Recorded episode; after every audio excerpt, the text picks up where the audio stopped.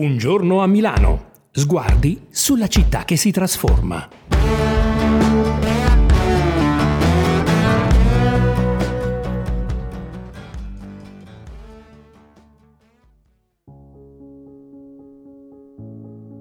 Com'è bello quando si apre il sipario e senti il respiro del pubblico. Il 7 dicembre è il gran giorno di Milano. Fra Obei Obei, Ambrogini e il via libera agli alberi di Natale, l'attenzione si concentra tutta lì, sulla scala, sulla prima della scala, che cambia negli anni, che conserva i suoi riti, tra musica d'autore e mondanità, tra evento esclusivo e anteprime diffuse, tra dame da merini vestiti da maison e colpi di kitsch. Le proteste in piazza sono immancabili, quanto il conteggio dei minuti di applausi alla fine dell'ultimo atto, con il lancio, si spera di fiori, dal loggione.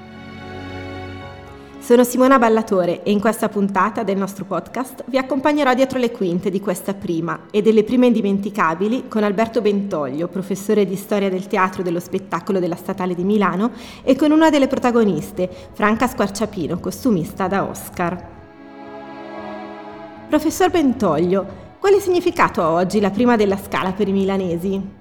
Il 7 dicembre è una tradizione dal 1951, giorno in cui si decise di trasportare la prima della scala dal 26 dicembre a quella data, anche tenendo conto della ricorrenza di Sant'Ambrogio. Credo che attualmente abbia un valore soprattutto culturale, un momento in cui la città i milanesi, le milanesi si raccolgono intorno a un evento che deve far parlare soprattutto di musica e di cultura. Prima si parlava anche di una mondanità piacevole, divertente, questo aspetto ora forse è decisamente secondario.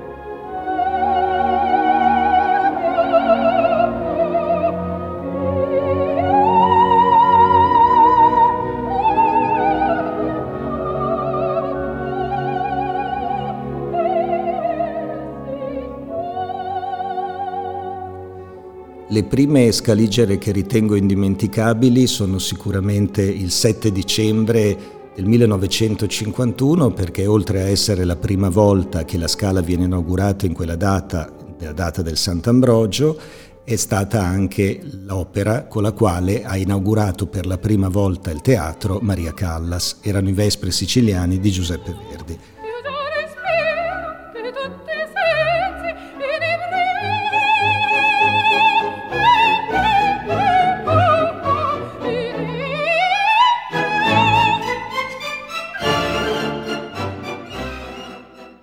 Credo che poi una prima indimenticabile, in senso diciamo con tante virgolette, eh, è quella del Don Carlo del 1968 che ha visto la, il grande movimento di contestazione che allora eh, permeava tutta la città proprio rivolgersi contro la prima della scala come atto di autocelebrazione di una, di una società borghese che doveva essere messa in discussione.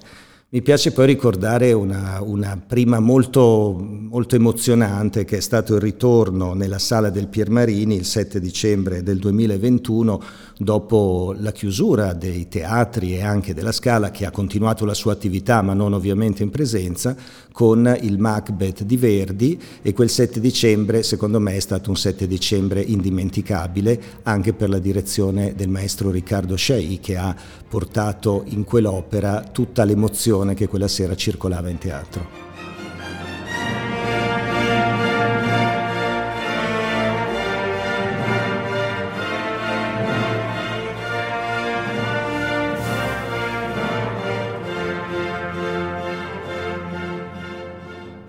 L'opera prima di tutto.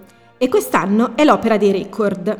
Torna il Don Carlo che Giuseppe Verdi rielaborò proprio per la Scala. È il quinto anno che fa capolino il 7 dicembre, a dare il là alla stagione tutta. È il titolo che vanta in assoluto il primato di inaugurazioni scaligere. Questo Don Carlo è un Don Carlo nuovo e interessante. Le ragioni sono molte. Anzitutto una direzione musicale di altissimo livello che riproporrà la partitura di Verdi sotto la bacchetta straordinaria di Riccardo Sciai, ma anche un aspetto visivo, registico di grande importanza perché lo spettacolo è diretto da Luis Pasquale, grande regista critico, allievo di Giorgio Strehler e il suo lavoro è stato condotto con la collaborazione di un'altra grandissima artista internazionale che è Franca Squarciapino che ha realizzato dei bellissimi costumi proprio per questo allestimento.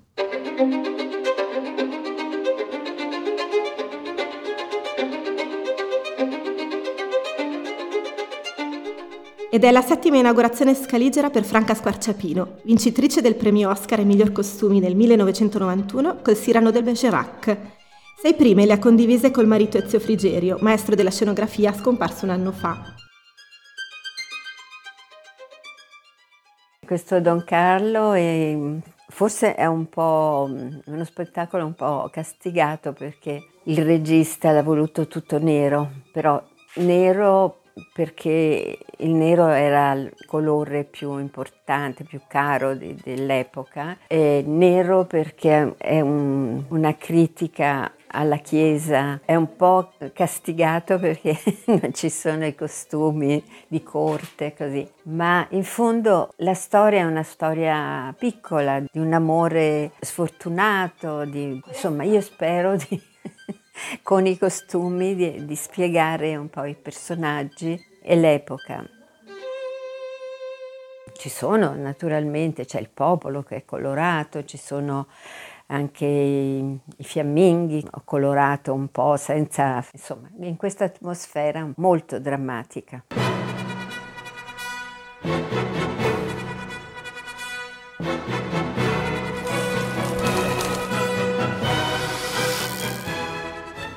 Poi quello che, che è bello, che è stato bello per me, è che tutti in Sartoria sono contenti che io sia tornata, che faccia delle cose così un po' più complicate del normale, perché adesso si semplifica molto, un po' per mancanza di fondi, ma anche perché così è la moda.